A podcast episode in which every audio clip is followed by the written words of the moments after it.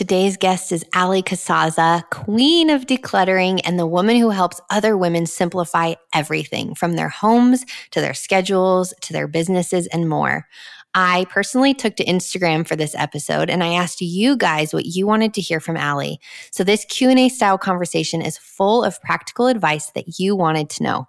So Allie shares about how her life was personally impacted by too much stuff and how it affected her joy and it caused her deep anxiety and depression within her motherhood, which is what compelled her to write a book and coach women in the art of minimalism. She talks about her guilt-free, no stress ways to transform your home and your life. And that really is the thing, isn't it? As I prayed about this conversation and kind of prayed about what Allie and I spoke about, I realized how deeply important it is to remember that our lives begin at home. Our mornings begin at home, our rest begins at home, and it pours out into the rest of our days, doesn't it? It pours out onto the people that we come in contact with, in the ways that we carry ourselves for God's glory. And so we have to get a handle on our homes, ladies, for sweeter days and for furthering the kingdom. Because clutter is overwhelming. We shouldn't be spending every waking moment cooking and cleaning and then cooking and cleaning again. It steals our joy and it steals our time away from our families. And so, in this conversation, Allie gives us practical advice on exactly how to turn things around when she answers your questions about decluttering your children's toys, why we should place more of an emphasis on donating items rather than allowing the guilt and clinging to those items, how to organize without all of the fancy baskets and expensive plastic bins, creating new spending habits with yourself and with your children in order to help avoid clutter and organizing your kitchen cabinets. If you're new to the Living Easy podcast, welcome. I'm so happy to have you here. We talk about everything from sex to marriage to unhealthy friendships and relationships, how to study God's word and deal with emotional baggage that you have carried all of your life all from a biblical perspective. I would love for you to subscribe and check out past episodes. And so if you do enjoy this episode with Allie, be sure to check out episode 74, The Mighty Influence of a Praying Mom, episode 55, How to Balance Busy Motherhood, Meal Prep, and Help Your Picky Eaters, and episode 52, Why We Stopped Going House to House for the Holidays. You might also enjoy my bonus episode, which is actually my first episode ever on this podcast, titled Organizing Your Life for a More Joyful Day Today. Let's jump into today's amazing episode with Allie Casazza.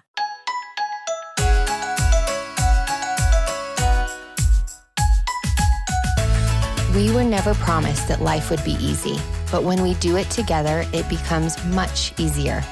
I genuinely believe that we have to be intentional about creating a joyful life. I believe in happy parenting, healthy marriages, long lasting friendships, and making perfect memories in imperfect homes. But those things require deep, holy heart work. I am passionate when it comes to sharing vulnerably about the things that people are not always comfortable discussing. And I am passionate about sharing practical wisdom that has helped me to help you navigate through life less stressfully and more purposefully.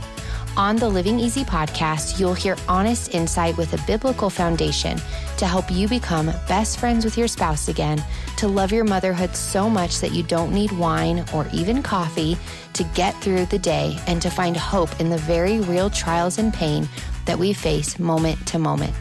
I want to challenge you every Monday to live life with purpose, to choose joy, and to honor God with all that you do. Are you ready to fight hard for that sweet, abundant life? If so, I would love to do it together. So grab a cup of coffee and join me every Monday.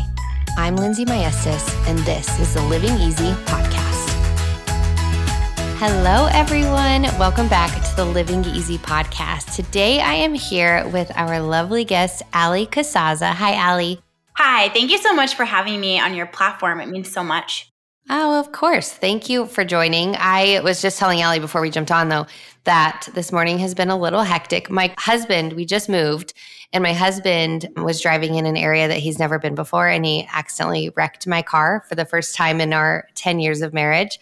And then the engine was overheating today while I was dropping off my son because we we're waiting to get it. And then my son was losing control. So I am oh just oh gosh, thankful it's okay.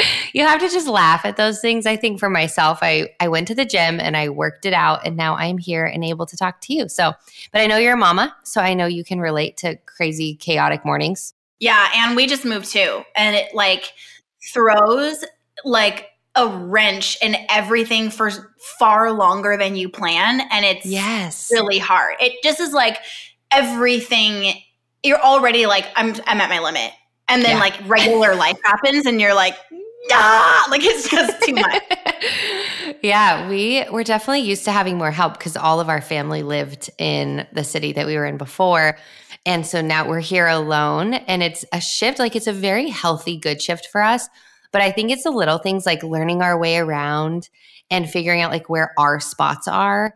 I think that is what's going to make me feel the most settled. So, how has your move gone? And I'm glad we're talking about organization because that has been a beast for me in moving into a new house. Yeah, our move has been like really, really hard, if I'm honest. Like, it's a, we did a cross country move.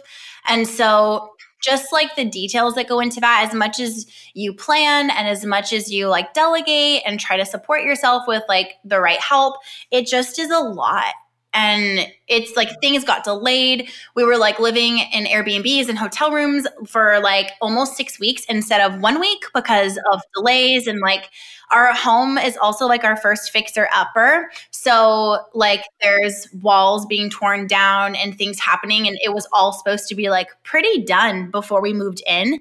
And that just has completely shifted. Like, everything is delayed and back ordered. So, it's just been and I'm also like obviously launching my book right now. So it's really a stretching period. I always say, like, there are seasons for survival mode and it has a purpose and it's there to help you, but you just don't want to like set up camp there and like raise our kids there. And this is definitely a survival mode season for me. And it wasn't planned to be. So I'm just like, okay, grace and like extra space and it's fine.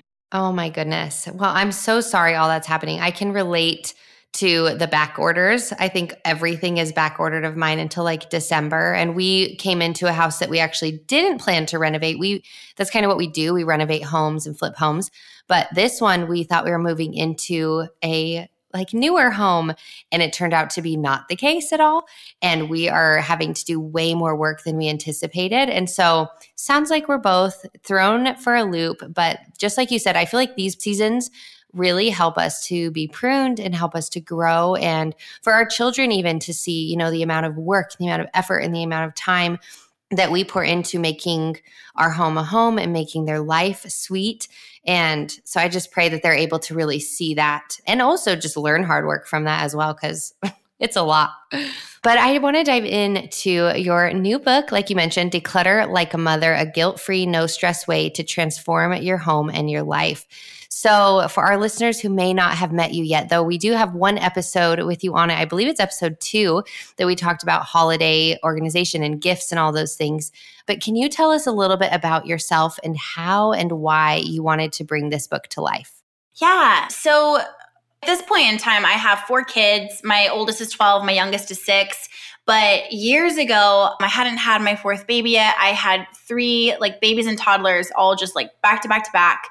And it was really just kind of how motherhood started for me was just like a full body like whiplash shake. Like I didn't even know I thought we couldn't have any kids. That's what we were told.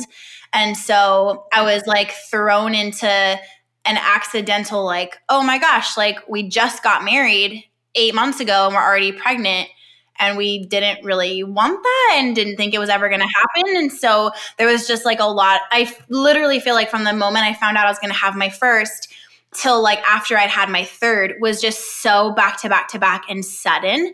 I didn't really feel like i knew how to like be an adult and process emotion and process life happening.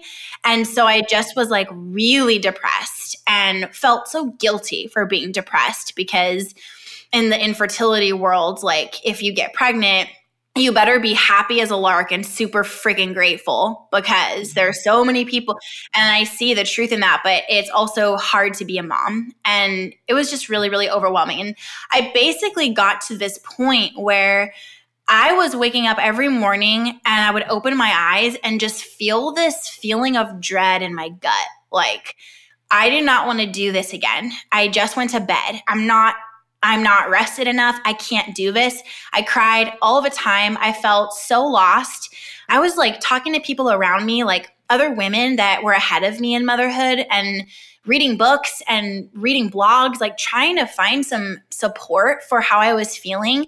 And I basically just got the message that I'm sure will resonate with your listeners. It was kind of like, well, that's motherhood. It's like so hard and like it's just like all servitude and I can't even remember the last time I peed alone and this like coffee till wine and then it's 9 kind of vibe and then it like then it's like also just like soak up every moment though because it goes so fast. like just this super messy oxymoron contradictory of, yes. Yeah like it just wasn't making sense and it didn't sit right with me either because i know that i'm here for a reason and i believe in this pursuit of abundance and enjoyment and purpose and intention and where was all of that and how do you find it when literally from the second you open your eyes till your head hits the pillow at night you are just reacting to other little people and the house and the stuff and the things and the calendar and like how do you find that harmony? It didn't feel like it existed. And then I started talking to other people, and it felt like everyone had agreed it doesn't exist for moms. Everyone else, sure, but moms are excluded from like the whole abundant life thing. So I sat with that for a long time and stayed in that place. And I just felt like I was sinking deeper and deeper into quicksand and depression. And I basically had this one day where long story short ended up just kind of having this epiphany moment of like seeing my life from an aerial perspective and just realizing oh my gosh literally all I am doing is reacting. And then what am I reacting to? And I saw myself like always cleaning up messes that were just constant, always like, it was basically like, I kind of saw it as divided into two parts. The things that were just super mundane, like laundry, dishes, cleaning, making snacks for the kids, all the all those things and the things that were like really big, like the juicy parts of life, like actually having the kids themselves and my relationship with them and my relationship with myself and my relationship with God, my relationship with my spouse, like the beautiful parts that we're all here for. And the mundane side notes, we're totally running the show. So much so that all of the things that the good parts of life that that like sweet juice of life was basically non-existent. I was like shoving my kids to the side, putting them in front of in their high chairs in front of Netflix so I could catch up on all the stupid side note stuff all the time. And it just didn't sit right with me. So basically, I saw how much time was going to my space. And I mean, correct me if you disagree, but I feel like we could all agree that our homes are supposed to work for us. We're paying for these spaces. It's supposed to be helping and supporting us.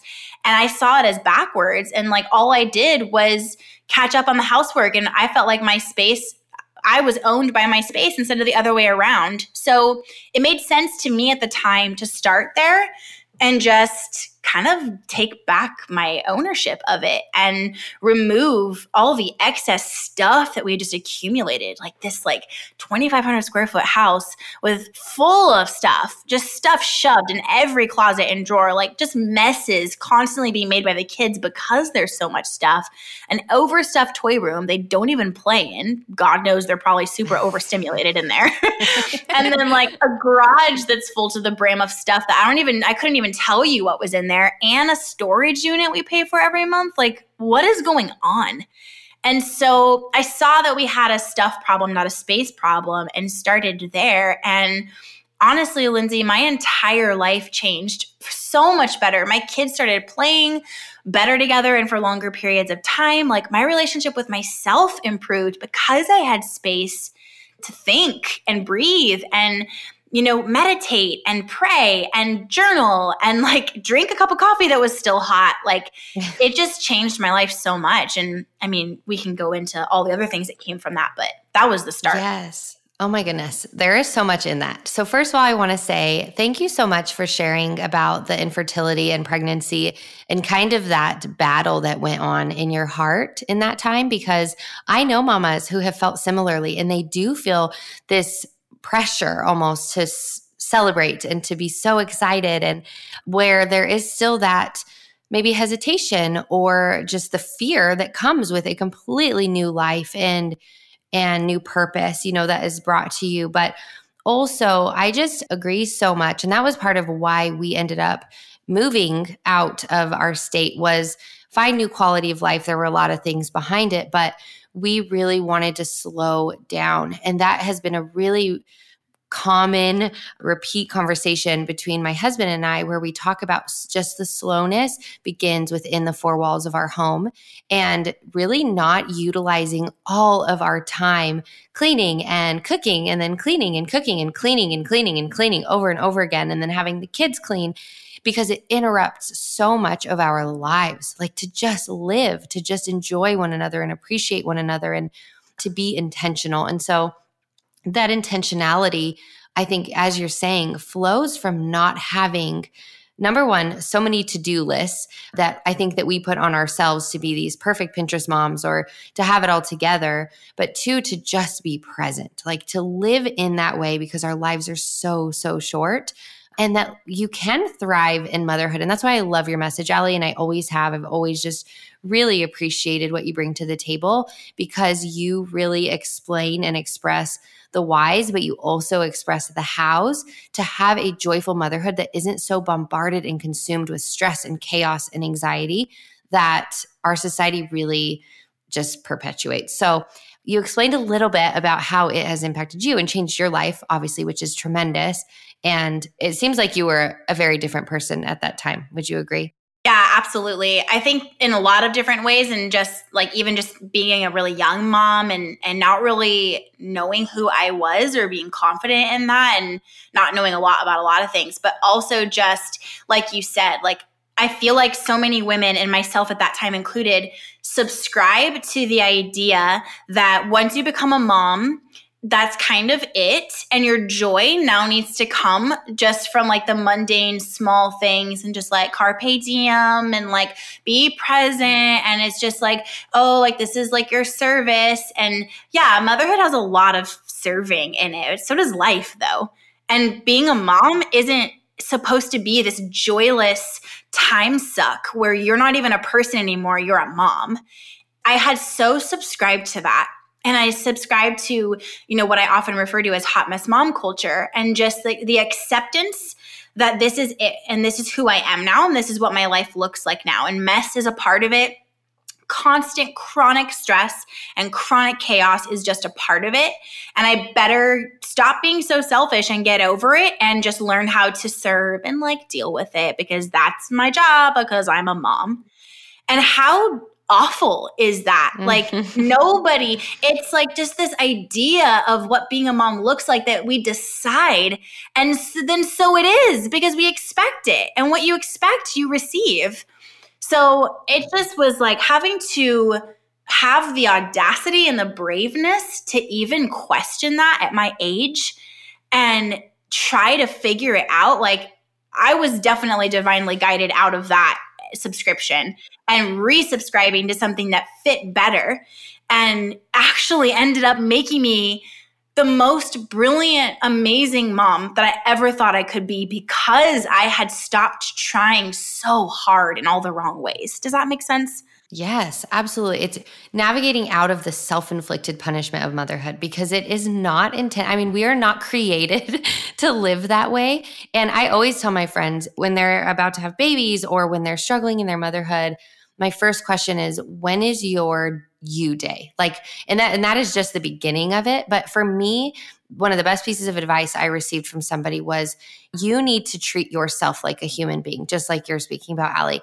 Treat yourself like a human being. Take time for yourself. And in those moments, it gives me the ability to process through what my family actually needs, what best serves my own heart so that I become a better mom, a better wife, a better servant of God, and just live well. But also, it allows me to just be Lindsay. Like I can just, I am still very much a human being. And I think fostering that and nurturing that makes you a better overall person in general. And so I just really admire that. And I admire your heart. And I'm curious to hear how your children, now that they've grown up throughout this process of you, like your growth journey, what systems would you say have helped create the greatest change in their lives? You mentioned overstimulation of their playrooms, those types of things. So, how have you seen this growth and how has it impacted them? Yeah, it's so interesting because in i mean at least in america i feel like i hear from so many people in other countries where this is the truth as well. But especially in american society it is just really the message still even though like minimalism was so trendy for like 5 years still the message is more is always better and bigger is always better. And simple is just boring. So living in that society and raising kids in that society. And really, I saw the contrast. I saw what it was to just kind of mindlessly collect things over the years and things people gave me for birthday gifts and you know the kids christmas gift toys that even though it's may and they haven't played with it since they opened it just keeping it because it's wasteful to get rid of it or we should or what if they decide to play with that later just that mindlessness of consuming and keeping I saw what that did to my time and my week and my motherhood uh, ultimately and my life myself and my life ultimately. And so pulling back from that and getting a grip on it and taking control and ownership over it and then seeing the opposite, like I had really given myself so much life back. So I was really confident that to raise my kids this way was not going to hurt them or damage them or make them feel like they couldn't have birthday parties or weren't having enough or feel jealous. But I also did it in a really balanced way. Like, we still have birthday parties. My kids like toys. They all have toys. It's just that we're not like I said, mindlessly consuming and keeping. There's an intention there, and it's a conversation that we have all the time. Keeping guard over our things is a part of our family culture. It's not even really spoken about, it just exists. And so they've just been raised in that. And I've really seen, like, my daughter was about three at the time that I had really started to figure this out. And now she's 12 and in junior high. And for her, like, man, the sense of absolute groundedness and knowing who she is and having had space to experience boredom and grow an imagination and figure out that she loves art and that that's what she's really good at and that's what she wants to do. The communication benefits of kids not having a ton of stuff overstimulating them constantly. Like, you know how they say you don't know what you've got till it's gone? It's like you don't know what you could have until you make space for it.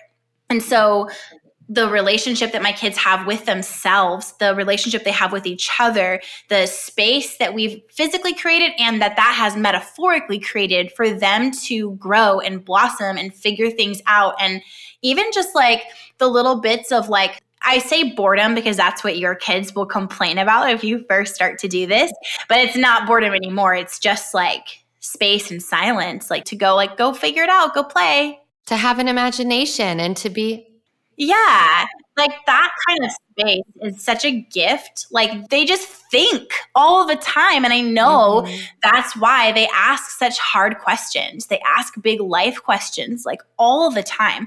And I just know it's because there is limits on technology. There isn't a bunch of toys doing all the imagining for them. And there's a lot of outdoor time. There's a lot of quiet. There's a lot of space. And I think it's really good for their souls. I completely agree. I think I just love listening to you, Allie. I feel like you have so much wisdom and and I really love it because you're speaking from a place of experiencing it.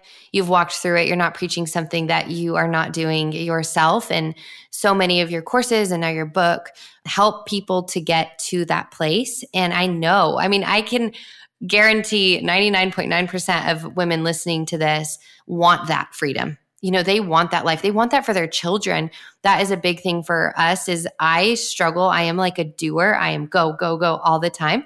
And so having my boys not do that feels weird to me. And this past couple of years has been really just sitting with myself and saying i need to learn to sit with myself and therefore i need to allow them to sit with themselves. And to if they complain about being bored it gives them opportunity to learn. It gives them opportunity to sit with themselves and to think and to process and to ask questions, like you're saying. So I just really appreciate that. And because you have implemented everything in your life, I wanted to ask a few questions for my audience, from my audience, to help them practically implement these things into their own lives. So I just pulled them on Instagram stories. Yeah, let's do it. Perfect. So Um, and they can be short and sweet or however you feel. But number one, I enjoy organizing, but I don't know how to get my family to stick with it. And they had mentioned specifically kids and husband. Do you have any suggestions? Okay, so my favorite, like this is kind of the foundational thing. There's a lot of layers to this, but the foundational piece is we kind of touched on it earlier. It's more about like bringing this into your family culture rather than like ordering people to do the, the things the way you want them to do them. So, for example, I like to use eating as a really good example of your family culture. So, you guys all listening have a family culture around food and dinners and like the way you eat. And it's probably pretty unspoken. Maybe you and your partner have talked about it with like changing and eating healthier or eating out more, whatever, but it's pretty unspoken. Your family culture on food is just the way it is because you've brought it in unconsciously. There's a show called The Middle with Patricia Heaton. And in that show, she plays this mom character that every night she comes home from work and she drops a big bag of takeout on the table and yells for everyone to come and eat their family culture around food is takeout. So if she ever like just made a pot of chili, it would be a conversation. Like the kids would notice and probably say something. The husband would be like, oh, like it would throw off the family culture. So their family culture was unspoken and it was decided and lived out by everyone because it just is you also have a decided family culture around things. It's not spoken, it's just communicated in the way you buy things. And if the kids ask for a toy at Target every time you walk in, it depends on like if what you do with that. Do you always get them something? Do you never? Do you like get really annoyed? Do you give in? Like what is the relationship to things? Do you often like reward the kids with physical things? all of these things are contributing to your own personal family culture around stuff.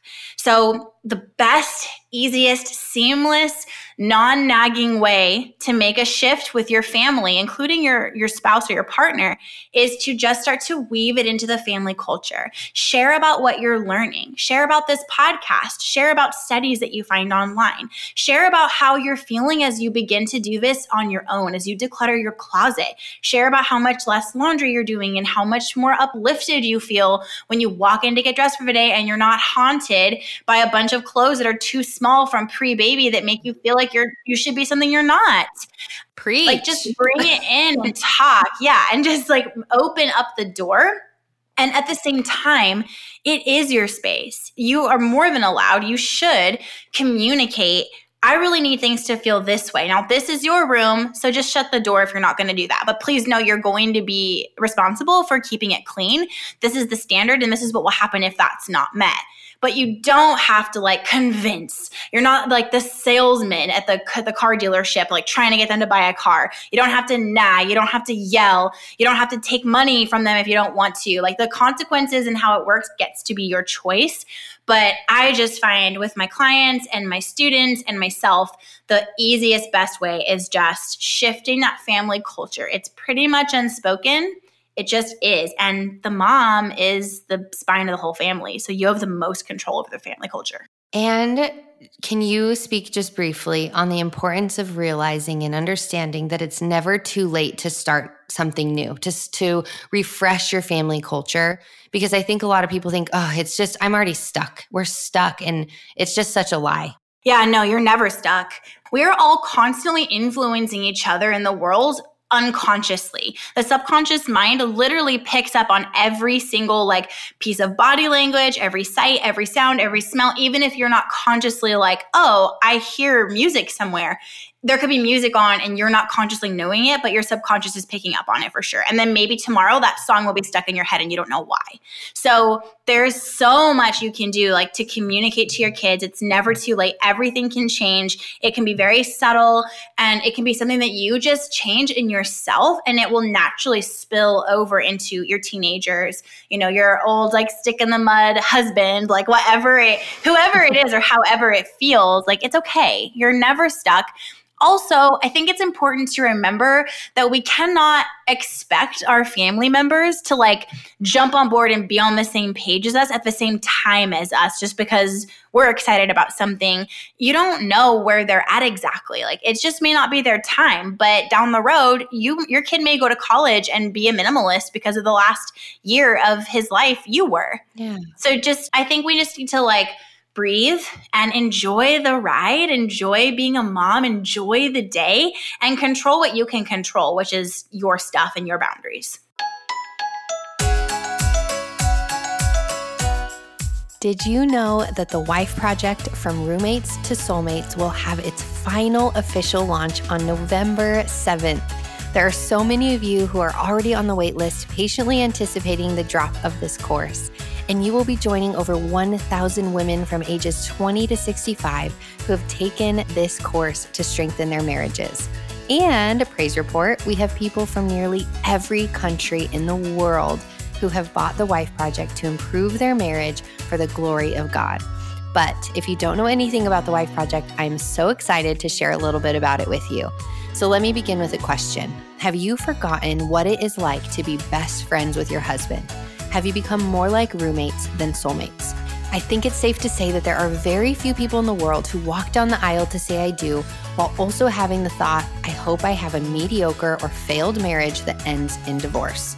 No, right? We naturally desire to have the best and healthiest marriages a marriage full of happiness, spiritual growth, pleasurable intimacy, laughter, and faithfulness. The kind of marriage that thrives when God is at the center. But then life happens. We forget the promises we've made to God and one another because we're so caught up in the broken and worldly expectations of what we thought our marriage would be. We spend more time looking over the fence at someone else's grass than we do looking at our own and doing our best to water it and nurture it. And I totally understand that marriage can be difficult. You are two sinners coming together with different upbringings, different desires, and different personalities. Jesse and I have been through the ringer ourselves in different ways. And those things can cause conflict, confusion, and loneliness when it's not worked on by either person. Kelsey took the leap and invested in the Wife Project course, and this is what she had to say.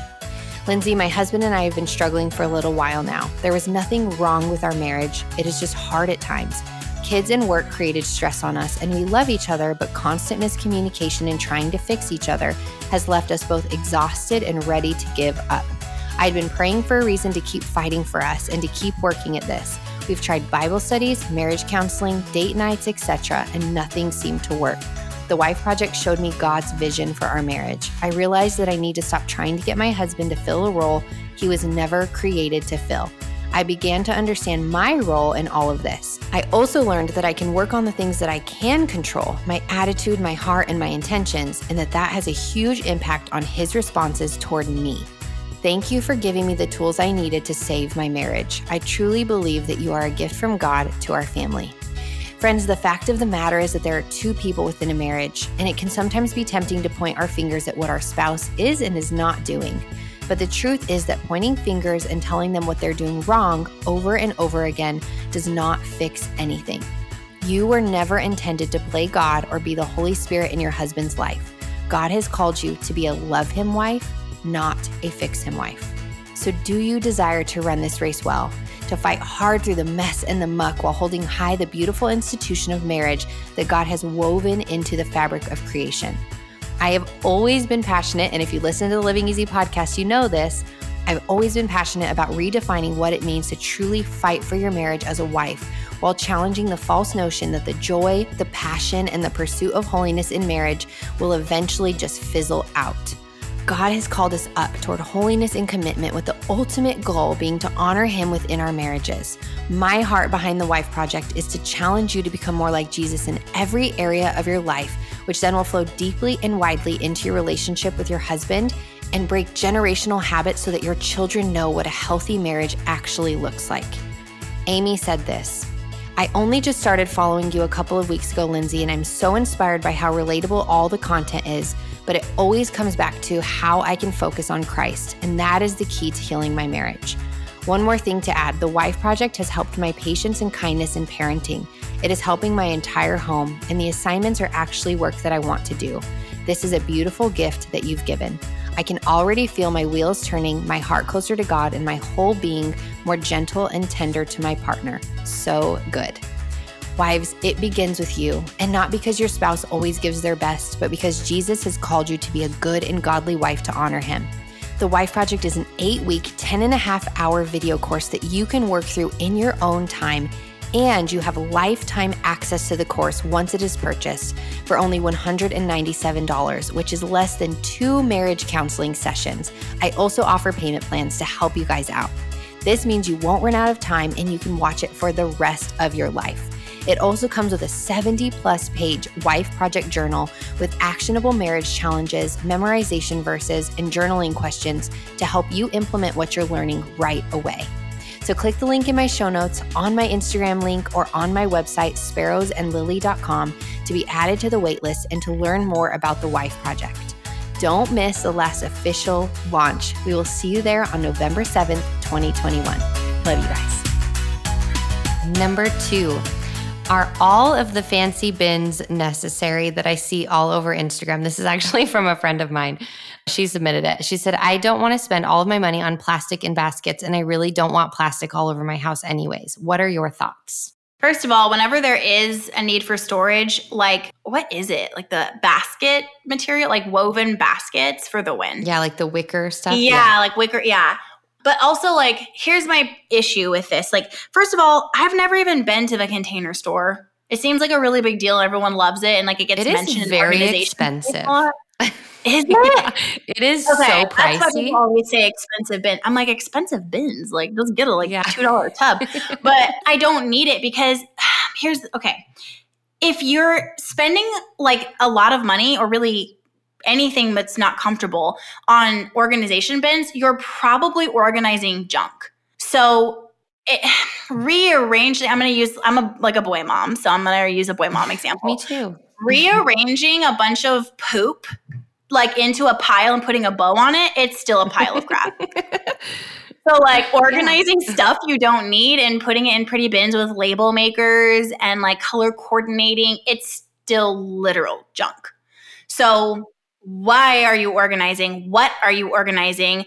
How often do you need it? To me, this is my biggest beef with organization.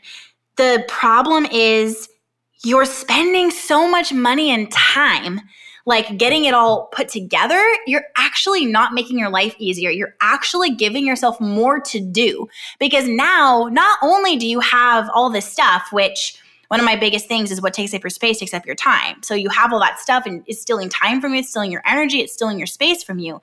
So not only do you have that, now you've set expectations on yourself to keep it looking really pretty and put a certain way in a certain bin with a certain label.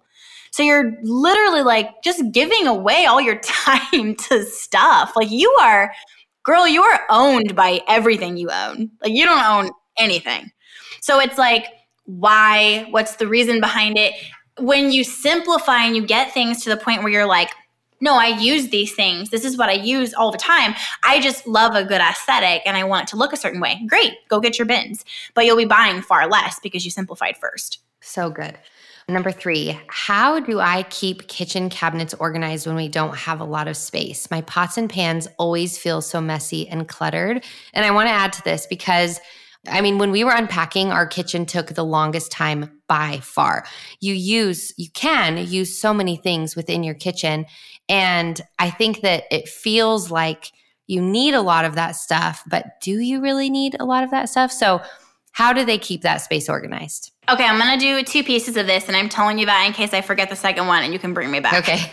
Okay, okay. so the first part is the stuff itself. The second part will be how to store the stuff itself. So before we get practical, you have to look like like you were saying, do you really need this stuff? Most people, like I've done polls on this and like studied this myself in my own community, and most families have four sets of dishes. That's the most average answer is four sets of dishes why do you need four sets of dishes? That is like, actually a lot. One set will be fine. Like maybe you have another one to pull out for like hosting, you know, parties or Thanksgiving or whatever. But my God, like that's a lot of dishes. And that's average. That's just normal. And I, that's what I had too back in the day when I started all of this, like same. It just collects like some breaks. So you get like a new set or like somebody gives you one for your wedding and you still have it and it's just like ugly and sitting there just in case like just in case of what and because you feel people, like you mentioned, Allie, people feel this is something I've worked through because jesse is very much a simplifier, minimalist,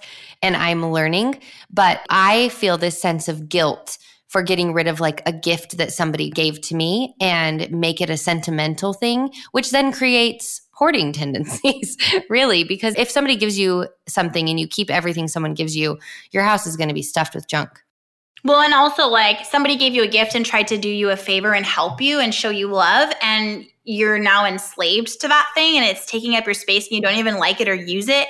It's not wasteful to get rid of something that's not serving you anymore. It's actually wasteful mm. to keep it because if you donate it, you could make someone's day to find a new unbroken set of dishes or Madewell jeans that don't fit you anymore, like leather slides that don't fit your that you don't want to wear on your feet anymore. Like that you don't know who's going to the donation center. That's like a that's circulating positive energy to somebody that really needs it it's you're mm-hmm. you're wasteful for holding on to it right so shifting that perspective and letting like seeing that like that is I was just doing this with my husband this morning on our walk.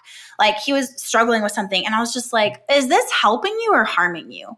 Like that belief, I see the value of that thought and like I see the stress of like, but they gave that to me and I feel so bad. Like that is valid.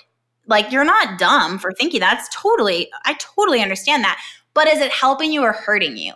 it's hurting you because what takes up your space takes up your time. So then like let's look at like what's actually true. The truth is it was intended as a gift, it was intended to make your life better and now it's not. So the wastefulness doesn't happen when you release it.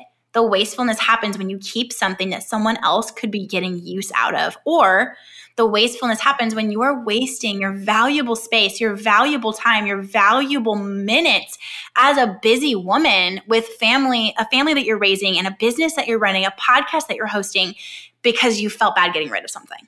Like there's power in the other side of that. Absolutely. Thanks. Pep talk for me. yeah, for sure. And I totally took you on a tangent. Okay, so you were talking about four sets of dishes. Yes. So we need to look at like, why do you have so many dishes? Like, why do you have what you have? What do you have from, like we were talking about earlier, your wedding or like whatever time, baby showers, whatever time anywhere in any of the rooms that you just don't need anymore. It's not your thing anymore. You, you don't use it. Maybe you hold on to it till the holidays and it's just not even worth it for that because you could just use this other crock pot or whatever the situation is. Just evaluating what's there. And then the second thing I want to say is getting practical and like organizing it. There's a million ways to store everything. Vertical space in the kitchen is so unnoticed and so underrated. Get one of those ceiling pots and pans hangers and get them straight up out of the cupboards and up on the ceiling. Stack them like the what are those little dolls called that self stack in themselves? The oh, the little Russian dolls. Yeah, I, I forget like the name for that, but yeah, those Russian dolls.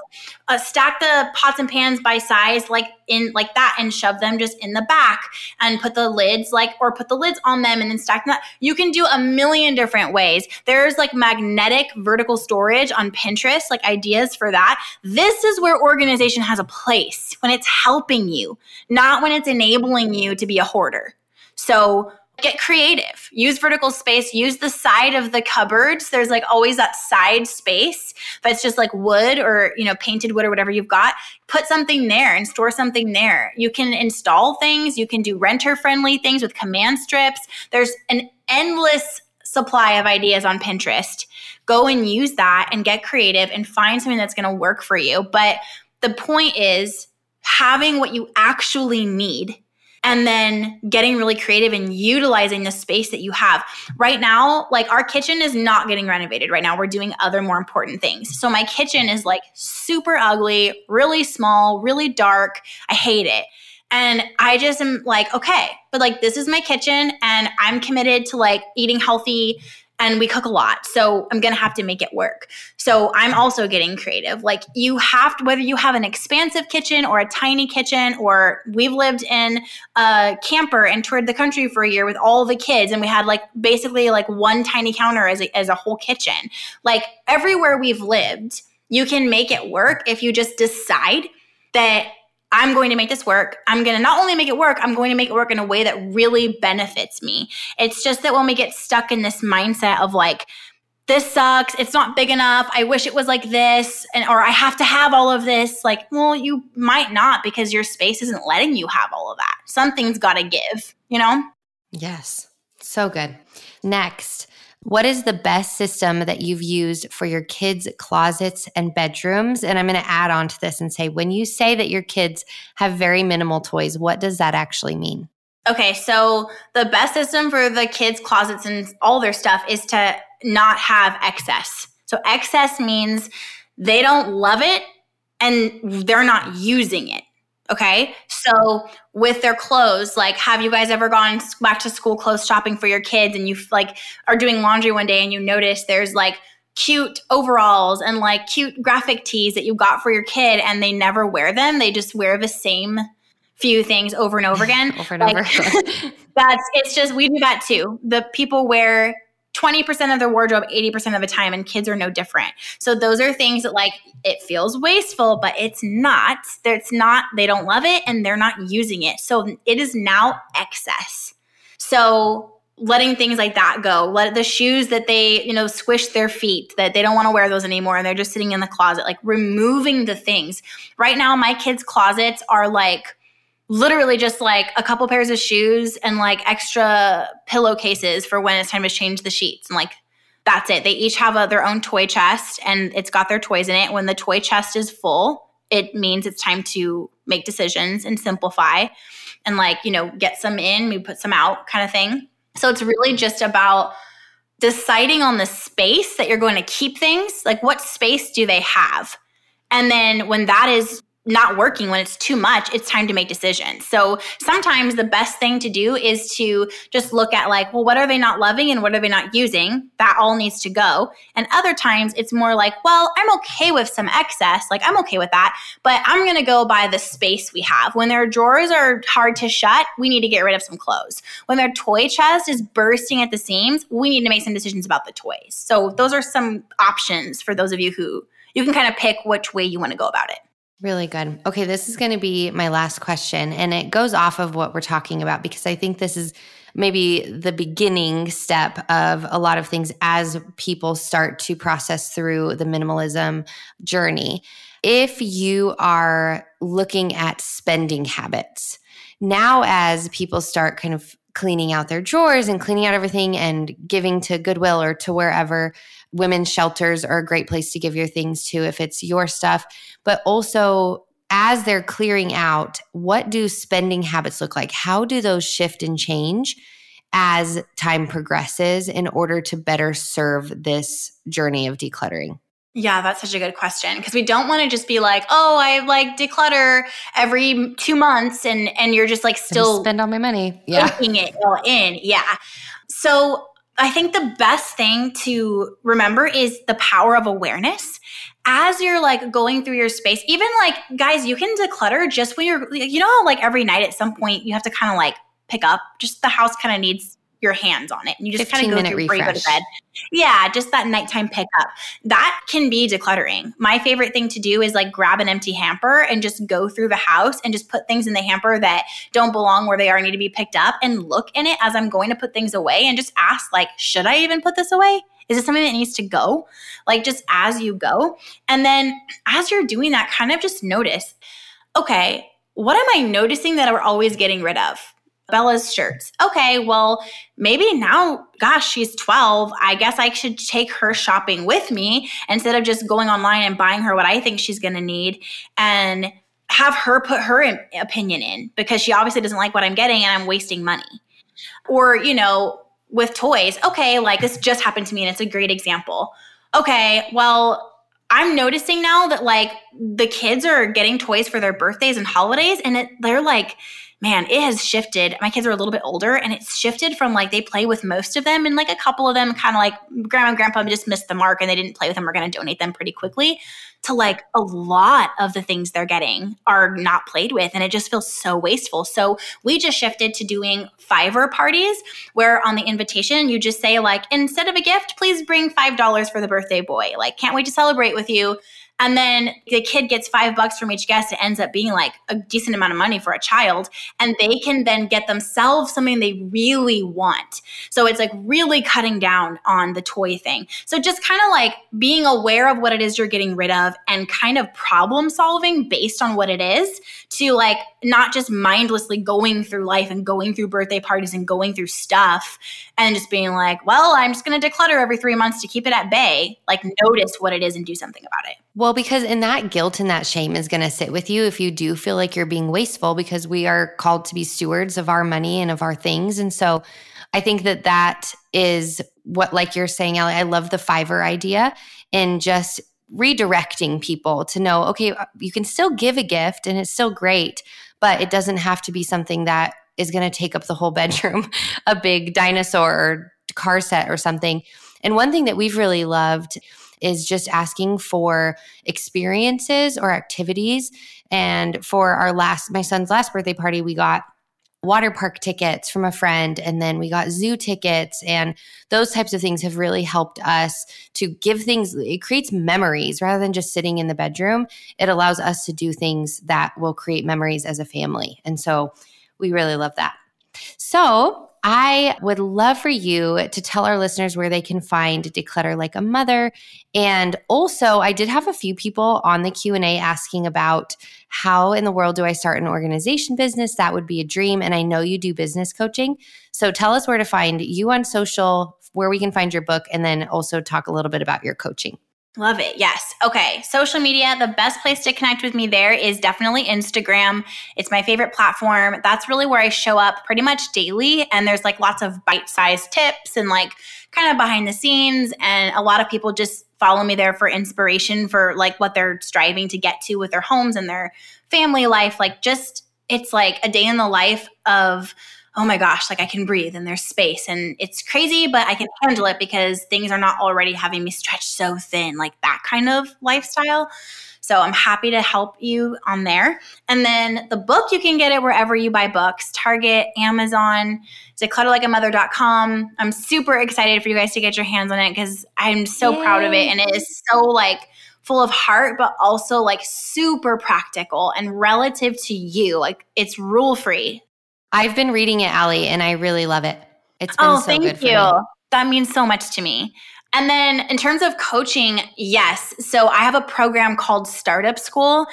Oh my gosh, I poured like so much, like years and trial and error and figuring it out the hardest way. And it's for anyone that wants to start an online business, whether it's service based, or you only use the internet to get your message out there and you actually physically go and have clients like in your area or you have a message based business that you want to like get a message out there to people.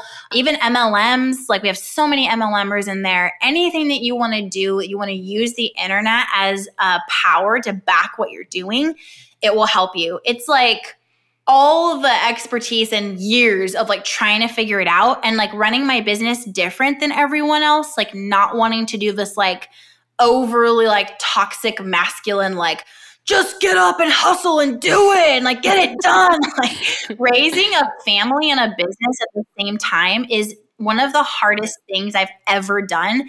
And it's got to work for both. Like, I'm a mom first and a business owner second. So, how, what does that look like? And like, what is really going to move the needle forward and have revenue coming in incredibly quickly and in large chunks because money makes the world go round. And when good people have money, they do amazing things. So focusing on that and like really being intentional with the moves you make in your business, that is what I focus on. And that's what I love to teach the shortcuts of getting a life like that. Wonderful. And I will attest to the fact that those types of courses and the things where you are pouring out your wisdom and knowledge and experience and all of the hours and hours and hours of research they are so worth the investment. And that is something that I have started doing more so is the courses and focusing on that and coaching because it is like a head start times 10 for people who are taking those courses.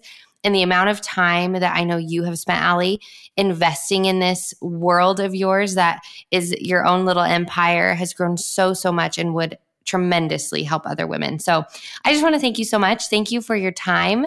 Thank you for your wisdom. Everyone, go and purchase Declutter Like a Mother. Support Allie, support her family, but also learn how you can better love and support your own family.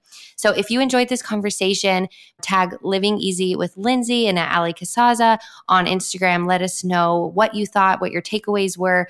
And then if you have not had a chance to rate and review the podcast yet, make sure to do so. Just go on iTunes, give a quick star rating and review so that we can hear how the Living Easy podcast has impacted you.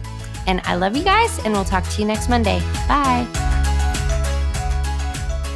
If you enjoyed this episode, please take a second to share the love. The simple act of taking a screenshot of this episode and tagging the Living Easy podcast makes such a huge difference in my little podcasting world. If you are blessed, challenged, or impacted by this conversation, someone else you know might be too. So please feel free to share a little hope and joy with the people that you love. If you haven't already, please take 30 seconds to scroll down from this episode or the podcast homepage on iTunes to give a quick rating and review. This makes a huge difference and helps in getting great guests for future interviews. Don't forget to follow along with me on Instagram for encouragement, devotionals, and practical advice on all the life and faith stuff. Love you guys.